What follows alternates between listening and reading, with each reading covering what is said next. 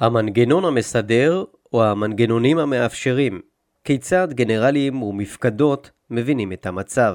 יצחק בן בניסטי ומתניה צחי, מתוך בין הכתבים, גיליון 14, המטה הכללי, חלק ג'. מבוא. במהלך אחד מתרגילי מפקדות הפיקוד המרחבי שהתקיימו בשנה החולפת, כונס פורום חשיבה בראשות מפקד הפיקוד ובהשתתפות מפקדי האוגדות. במהלך הפורום הוחלט על שינוי משמעותי בתוכנית הפיקודית. המפקדים שקיבלו את הפקודה הפיקודית החדשה שהופצה מספר שעות לאחר הדיון הופתעו לגלות שהתוכנית הפיקודית נותרה כפי שהייתה. עובדה זו גרמה לבלבול רב בקרב המפקדים והמפקדות מפני שהתוכנית שהופצה לא טעמה את שנקבע בפורום החשיבה. היעילות המבצעית של המערכת כולה נפגעה, ויותר מכך, האמון המקצועי במערכת נפגע. תופעות מסוג זה מוכרות למפקדים ולקציני מטה. התהליכים המבצעיים במפקדות סובלים לעתים מכפילות ומחוסר תיאום הגורמים לעיכובים במימוש התוכניות המבצעיות והמפריעים ביישום החלטותיהם של המפקדים. מאמר זה מתחקה אחר הסיבות המבניות הגורמות לבעיות מסוג זה ואחר בעיות אחרות ומציע כלים מעשיים למניעתן. המאמר עוסק בשני נושאים בעבודת המפקדות הרלוונטיים לבעיות אלו. הנושא האחד הוא יצירת משמעות.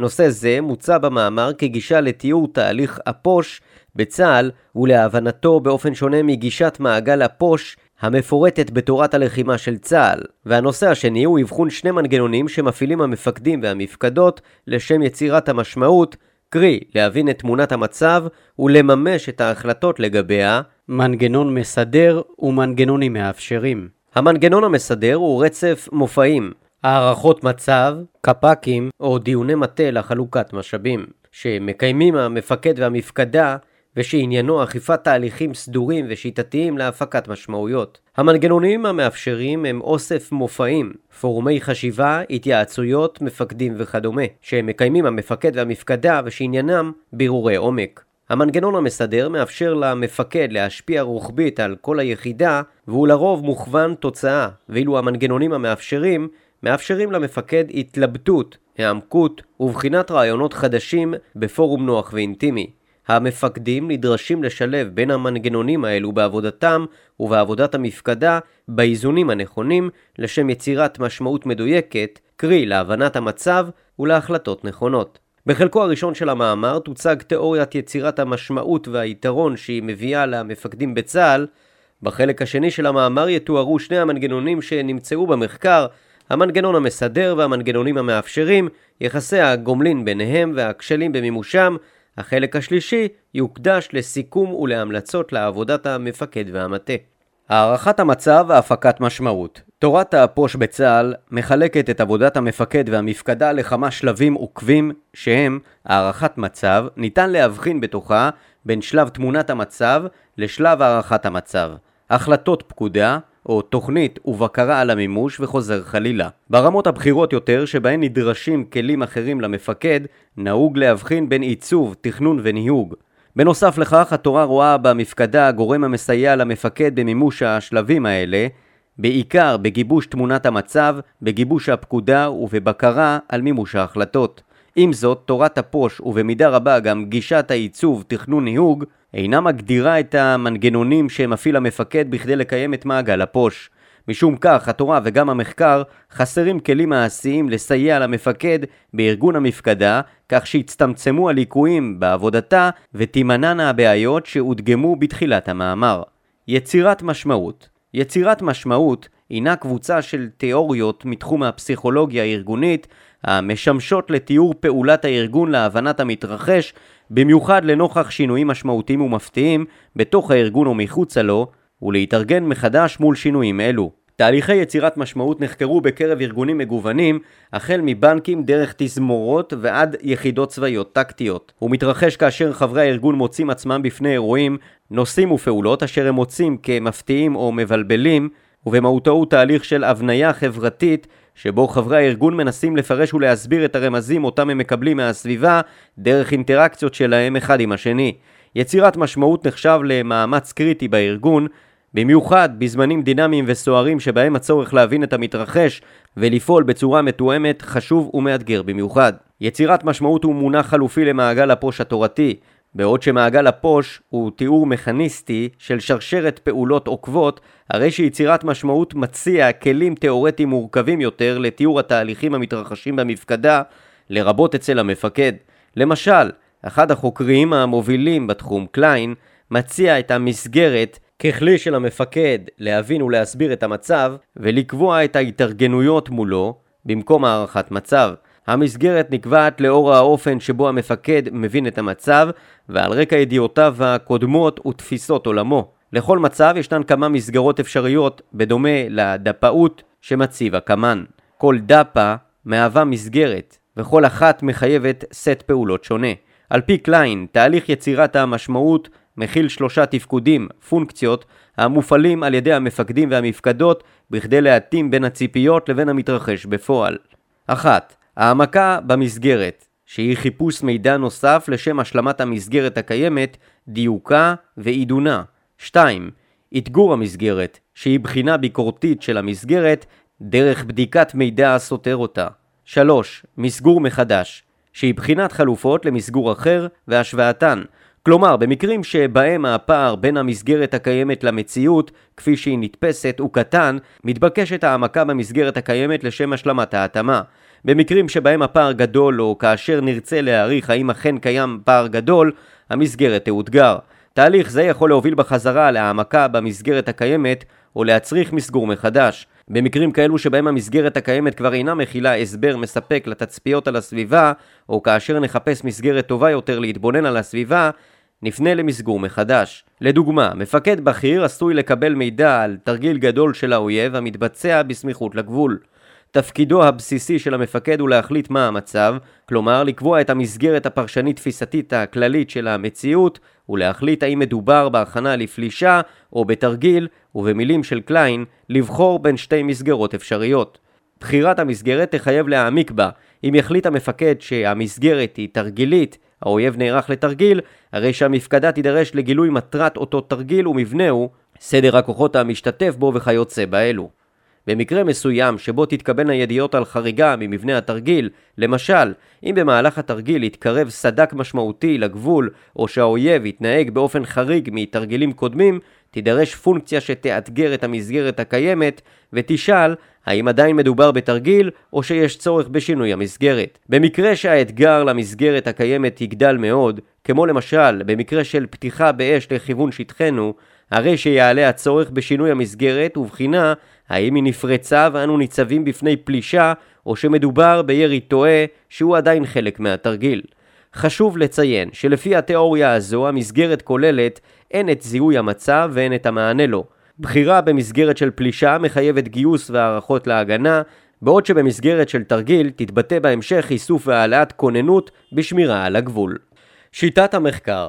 במעלה שרשרת הפוש ורמות המלחמה עולה מורכבות הפעולה הצבאית ב3 תבחינים עיקריים שהם גודל הארגון, משמעויות ההחלטות הנלקחות בו ומורכבות הסביבה שבה פועל הארגון. העלייה במורכבות מחייבת את המפקדים להפעיל מנגנוני יצירת משמעות רבים ומורכבים, והמחקר הנוכחי עוסק בשאלה כיצד מתבצע תהליך זה במפקדות האלו ומהם המנגנונים הארגוניים המופעלים לשם כך. המחקר אינו מתחכה אחרי נימי נפשו של המפקד והתלבטויותיו, ואינו עוסק באיכות המקצועית של ההחלטות שהתקבלו, אלא מתבונן על צורתם של המנגנונים הארגוניים המאפשרים למפקד ולמפקדה להבין את המתרחש ולתרגם זאת להחלטה. בסיס הנתונים למאמר זה כלל השתתפות פעילה ותצפיות לאורך מספר שנים במספר מפקדות אוגדה ובמפקדה הכללית. ההשתתפות הייתה הן באימונים מסוגים שונים, אימוני המפקדה עצמה ואימוני המפקדות הכפופות, הן בנהלי הקרב המתמשכים לזירות השונות והן בפעילות המבצעית עצמה, ובראשה מבצע עמוד ענן ומערכת צוק איתן. בנוסף מתבסס המאמר על עדויות שהובאו בפני צוותי תחקיר במפקדה הכללית ובזרוע היבשה על אודות הפיקוד והשליטה במערכת צוק איתן. השאלה המרכזית שעלתה במהלך המחקר היא כיצד המפקדות הבכירות מפיקות משמעות, והתשובה לכך היא שיש להן 2 מנגנונים ארגוניים לעשות זאת, שאותם כינינו המנגנון המסדר והמנגנונים המאפשרים. הסוג האחד, המנגנון המסדר, הוא רצף מופעים של המפקד והמפקדה שעניינו אכיפת תהליכי הפקת משמעויות סדורים ושיטתיים.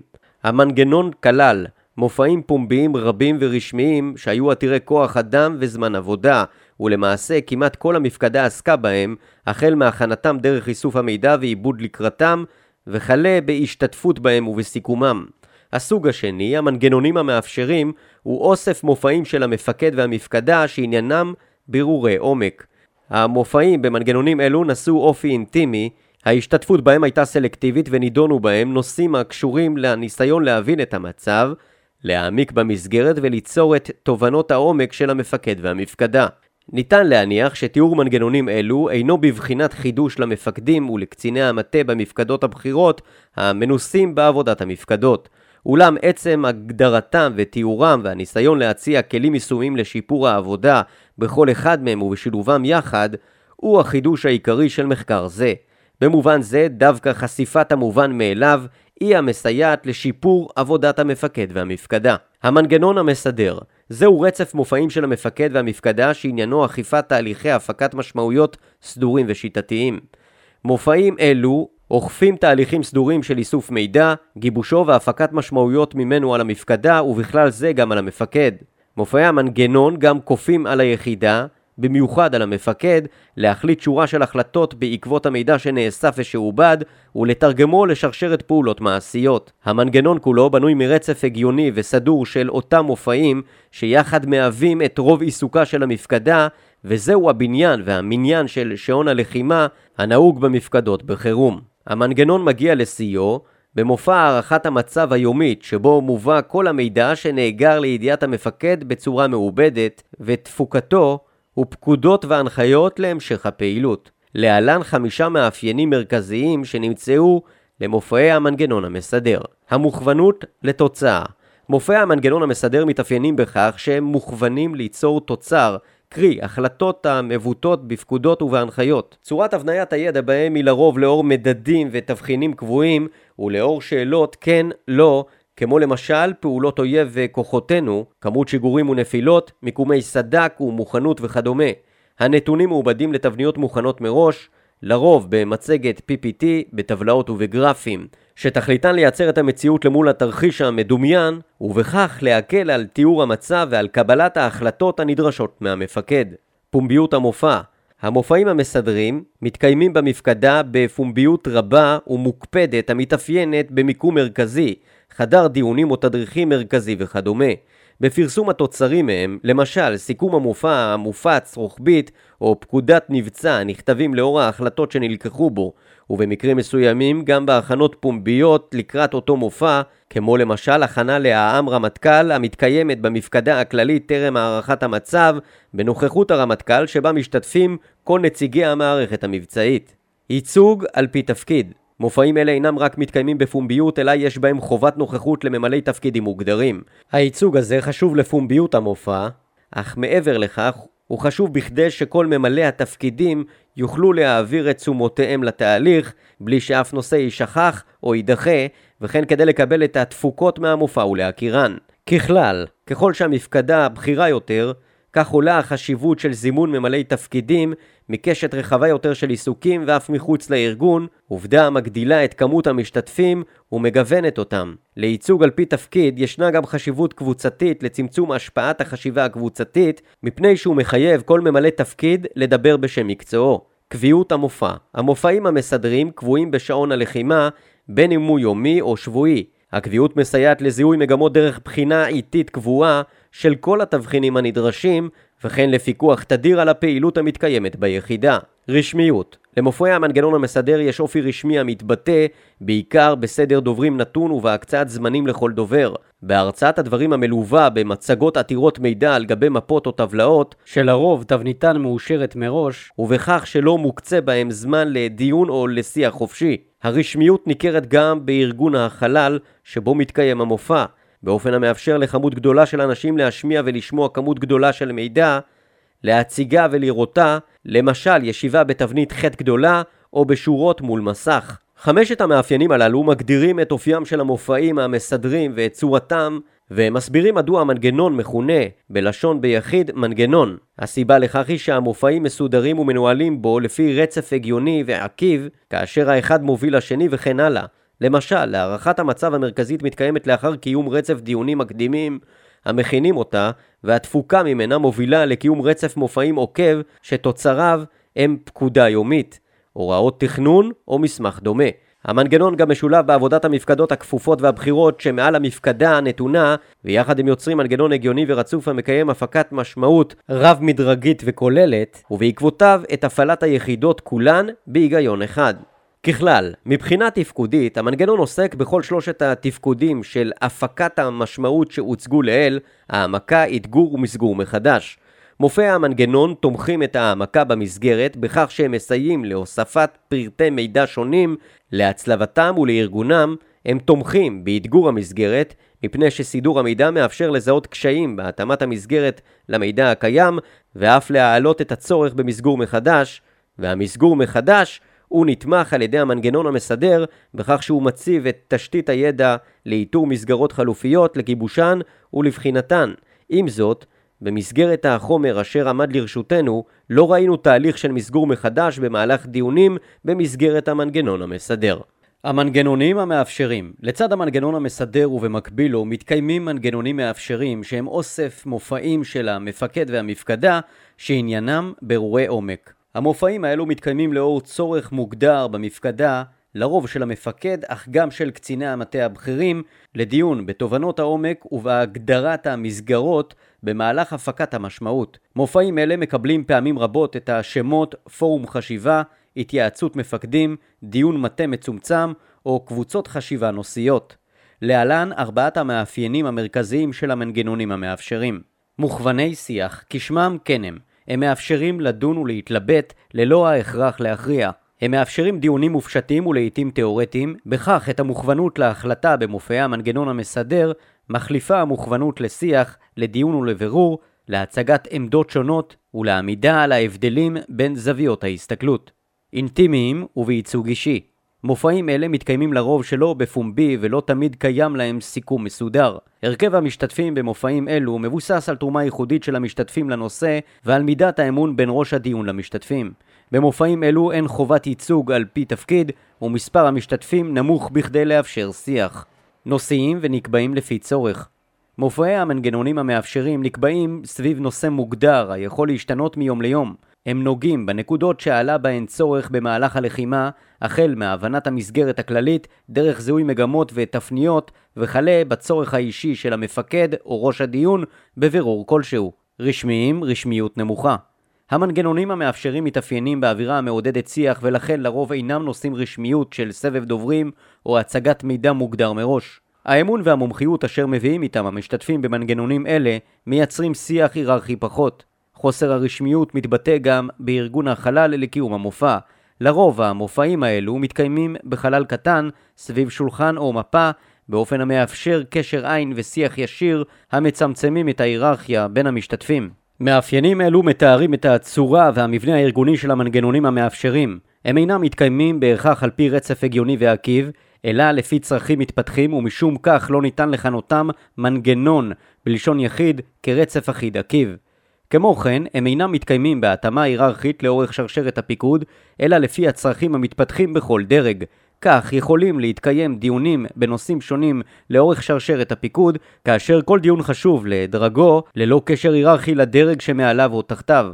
המנגנונים המאפשרים כמו המנגנון המסדר תומכים בכל שלושת התפקודים של יצירת המשמעות. המנגנונים האלו מאפשרים את העמקה במסגרת בכך שמאפשרים דיון וברור של תובנות העומק במסגרת, למשל בהבנת יחסי הגומלין בין הגורמים במערכת או בדיוק ובעידון ההגדרות הקיימות במסגרת. הם מאפשרים את התגור המסגרת בכך שהם בוחנים ומאתגרים את הנחות היסוד של המסגרת הקיימת, והם מהווים קר נוח למסגור מחדש, בכך שמאפשרים העלאת רעיונות ובחינת מסגרות חלופיות והשוואה ביניהן. כשלים בפעולות המנגנונים. במהלך המחקר זיהינו מספר כשלים שעלולים להתרחש בעבודת המפקדים והמפקדות בשני המנגנונים המסדר והמאפשרים, בכל אחד בנפרד ובשניהם יחדיו. כשלים במנגנון המסדר. 1. כשל התאמה למסגרת. לעתים התבחינים והתוצרים שהמנגנון המסדר אסף והציג היו בעלי קשר רופף עד לא קיים למסגרת, ולכן הם לא שירתו את הערכת המצב של המפקד ואף עיכבו את התהליך והמיסו עליו שלא לצורך. לעתים נבע הכשל מהובלה לא נכונה של המפקד לפי כללי הטקס ולא לפי צורך מתפתח, לעתים משמרנות יתר של קציני המטה ולעתים מחוסר הבנה או יכולת לתרגם את המסגרת לתבחינים רלוונטיים להבנת תמונת המצב ולתהליך יצירת המשמעות. למשל, באחד המבצעים שנועלו במפקדה הכללית, הפעילה המפקדה את המנגנון המסדר לאיסוף מידע על מוכנות הכוחות היבשתיים לתמרון. המידע נאסף, אך היה חסר משמעות מפני שהמידע היה סטטיסטי, כלומר, כמה טנקים הגיעו, כמה נגמשים וכמה כלי הנדסה, אך לא בחנו את מוכנות הכוחות באופן פרטני, יחידה עם הרכבה הייחודי. למעשה במקרה זה מוכנות הכוחות, כפי שהמפקד הבין אותה, הייתה שונה מהאופן שבו היא הובנה בידי קציני המטה, והם לא השכילו להתאים את המסגרת לצורכי המפקד. כפועל יוצא מכך, נאלץ המפקד להשיג את המידע על ידי הפעלת מנגנון עוקף. 2. כשל התגור והחלפת המסגרת. כשל נוסף נוגע למעמד המנגנון המסדר בתפיסתם של מקבלי ההחלטות. בשל אורך המנגנון והרשמיות הרבה התבועה בו, הוא נתפס כטקס ולא כמנגנון המאפשר התגור של המסגרת או קבלת החלטות של המפקד. במקרים אלו המפקדים עלולים להגיע לא מוכנים למופעי המנגנון המסדר, וכך נפגע תרומתו הפוטנציאלית לדיוק תמונת המצב, להתגור המסגרת ולהחלטות. כשלים במנגנונים המאפשרים. 1. כשל בניית הקבוצה. כיוון שהמנגנונים המאפשרים נבנים לרוב על בסיס של אמון ותרומה ייחודית, נתקלנו מספר פעמים בקבוצות שהורכבו, לפחות על פי דעתנו, בצורה המקשה על פיתוח תובנות.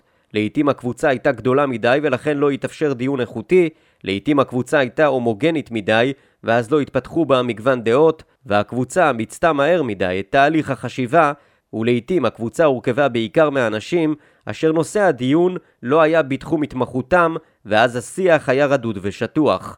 2. כשל הרשמיות. לעתים הכשל נבע מסיבות תרבותיות של ניהול דיון בקרב המשתתפים או בהנהגת הקבוצה.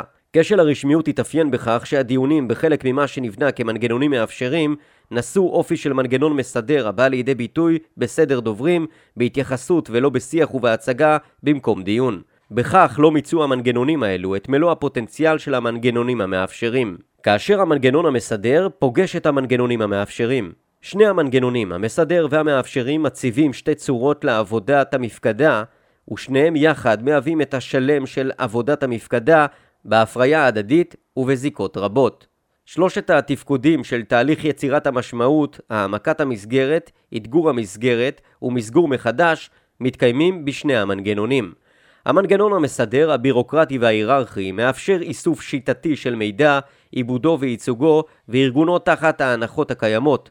בכך מסייע המנגנון להעמקת המסגרת ולהבנתה ואף ליישום התובנות ממנה בכל התחומים. איסוף המידע השיטתי לאורך זמן מאפשר לראות את האנומליות במצב, ובכך הוא מאתגר את המסגרת.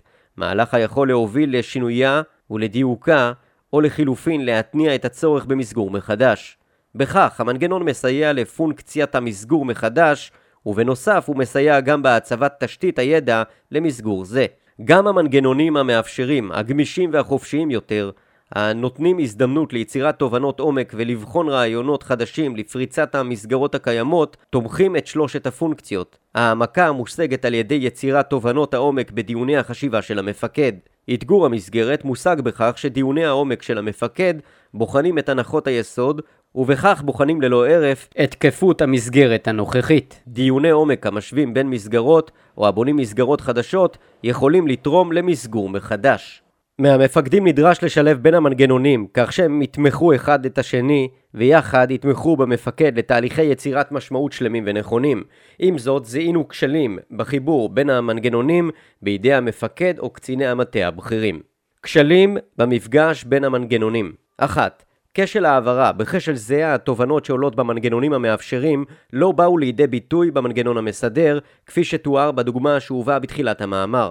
סיבה מרכזית לכך היא שהמנגנונים המאפשרים מתקיימים בקבוצות מצומצמות ולא תמיד התובנות מהם מוטמעות פומבית במפקדה. אי העברת התוצרים של המנגנונים המאפשרים לכל המפקדה יוצרת פערים בין האנשים במפקדה האחראים על המנגנון המסדר לבין האנשים השותפים במנגנונים המאפשרים.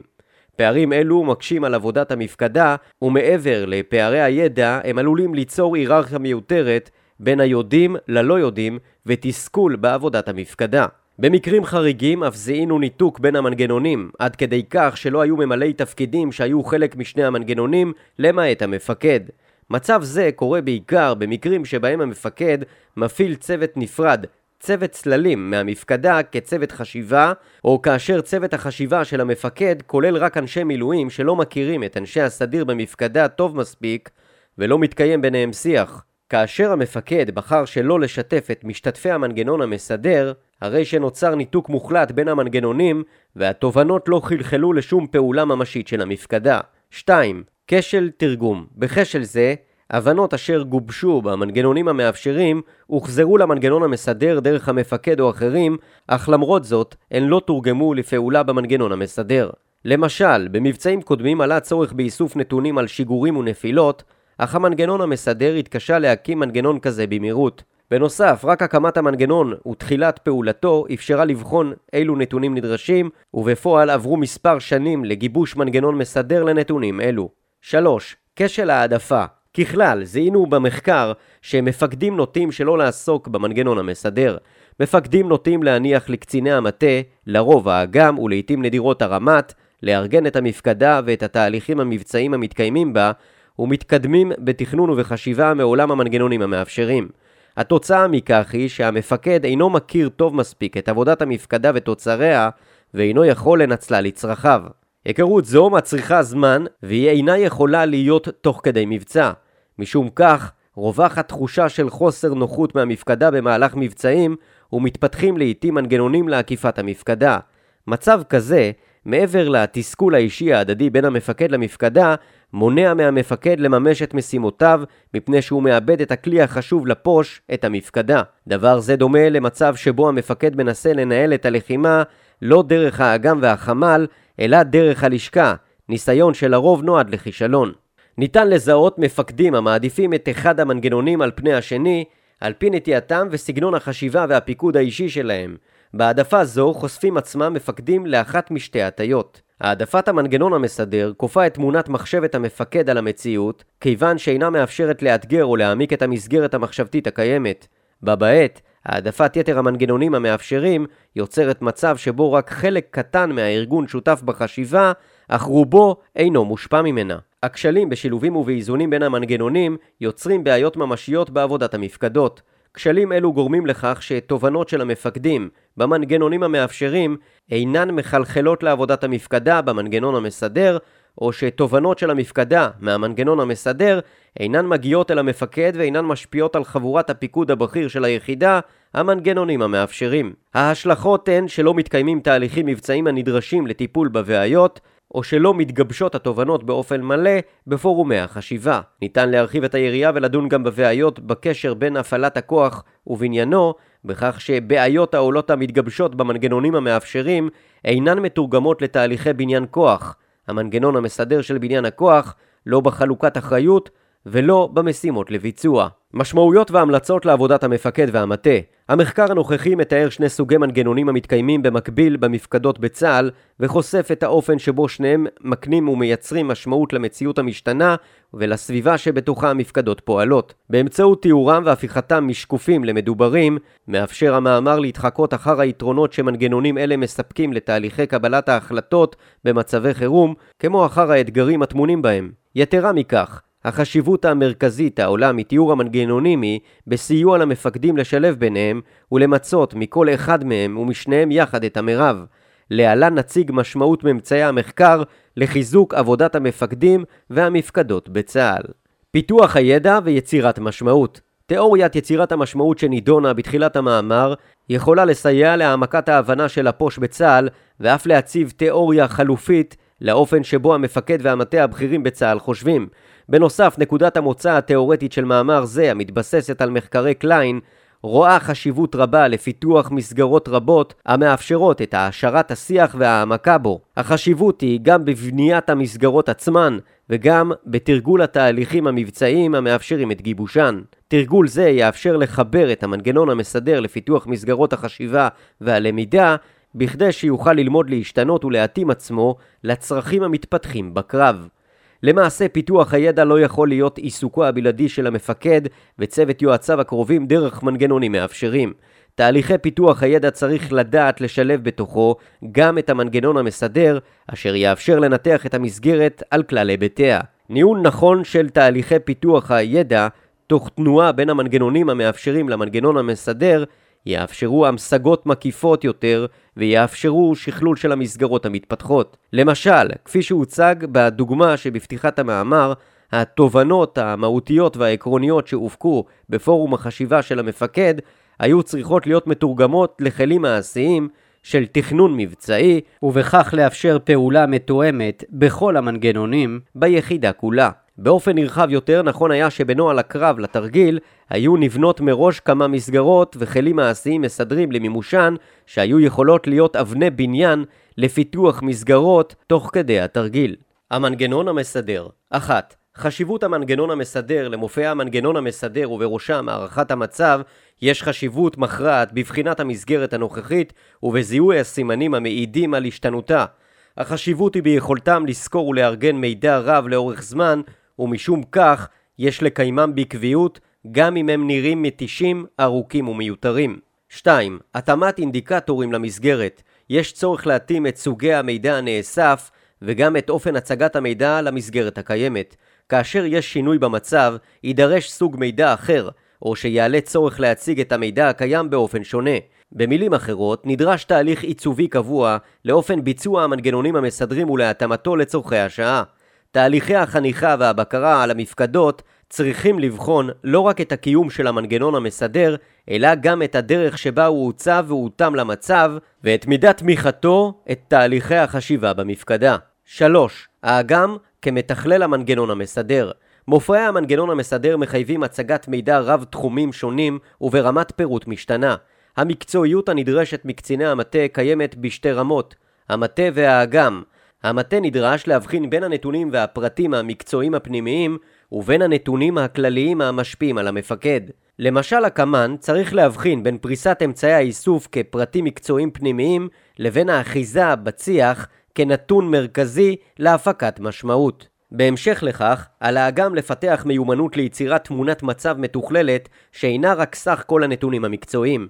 למשל, האגם צריך לפתח מיומנות להצגת תמונת מצב של הערכת ההישג, האסטרטגי והטקטי, אל מול המשימה או את הבעיות המרכזיות שמולן עומדת היחידה.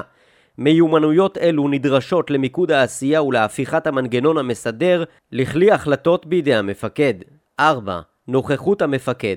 המופעים במנגנון המסדר הם מצא נוח להחליט החלטות ולהשפיע רוחבית על היחידה כולה. אנו ממליצים למפקדי צה"ל להשתמש במופעים אלו לשם כך ולהעביר את החלטותיהם דרכם. להערכתנו זו הדרך שתשיג את מירב ההשפעה באופן סדור והיררכי, ותמנע כפילויות וסתירות בין סבך תוצרים ומסמכים שונים. המנגנונים המאפשרים. 1. תורה ולא הסדרה. בעוד שבצבא קיימת תשומת לב רבה למנגנון המסדר, הבא לידי ביטוי גם בתכנון ובכתיבת תורות, טכניקות ונהלים וגם בתרגול, כמעט ולא קיימת חשיבה והגות צבאית על המנגנונים המאפשרים. זהו מנגנון הדורש חקר וחשיבה רבים ומצריך התאמות מדויקות לכל מפקד. 2. הרכבת הצוות. המנגנון המאפשר רגיש מאוד לתופעת החשיבה הקבוצתית. תופעה זו מוכרת בספרות הפסיכולוגית כתופעה שבה חברי הקבוצה ננעלים על פתרון אחד ולמעשה לא מתקיים תהליך חשיבה ביקורתי. על יוזם הדיון להכיר ולהתאים את אופי ומשתתפי הדיון כדי להימנע עד כמה שניתן ממלכודת זו. 3. מוכוונות לשיח. מופעי המנגנונים המאפשרים גם רגישים מאוד לפורמליות יתר. למשל, סבב התייחסויות אינו שימוש נכון במופעים אלו, מפני שהוא מונע שיח הדדי וגיבוש תובנות. בה בעת, גם דיון לא מאורגן לא ישיא תרומה משמעותית למפקד. משום כך, גם מזווית זו נדרשת חשיבה על אופן קיום המופעים ועל התאמתם למפקד ולמשתתפי הדיון. עניין זה דורש מהמפקדים לאפשר שיח ולבנות דיונים המקדמים דיון והתלבטות, ולא רק הצגה והתייחסות. יחסי הגומלין בין המנגנונים. 1. ניהול עבודת מנגנוני יצירת המשמעות. שני המנגנונים יחד מהווים את השלם בהפקת המשמעות במפקדה, וההבדלים ביניהם הם צורניים ארגוניים. על המפקדים לקבוע את המינון ואת אופן העבודה בשני המנגנונים בצורה המתאימה להם, תוך שהם מתחשבים בתפקודים השונים המאפיינים כל מנגנון. 2. תרגול המנגנונים. תרגול המנגנונים שונה מאוד אך לוקה בחסר. פעמים רבות מפקדים מרגישים כי בעיקר המנגנון המסדר תורגל במסגרת תרגילי המפקדה. אך האם הדבר באמת כך? עיקר תרגילי המפקדות בודקים את תקינות הפרוצדורה, אך לא את איכותה. האם נבחנה מסגרת התרגיל איכות האינדיקטורים והתאמתם של אלה למסגרת? אך אם המנגנון המסדר לפחות מתורגל חלקית, נראה כי עבור המנגנונים המאפשרים לא קיימת אפילו התייחסות בתורה שלא לדבר על ההכשרה ותרגול למנגנונים אלו. בניין הכוח. המחקר והמאמר נסובו על המערכת המבצעית מפעילת הכוח בצה"ל, אך נדרש להרחיב את המחקר גם על המערכת המוסדית בונת הכוח. מבחינה ראשונית, ניכר כי גם במערכת המוסדית קיימים שני המנגנונים, אך עוד נדרש לברר כיצד הם פועלים ומה הם יחסי הגומלים ביניהם. בירור זה עשוי לשפר את עבודת המערכת המוסדית, וכפועל יוצא מכך, את תמיכתה במערכת המבצעית לשיפור האפקטיביות המבצעית של צה"ל.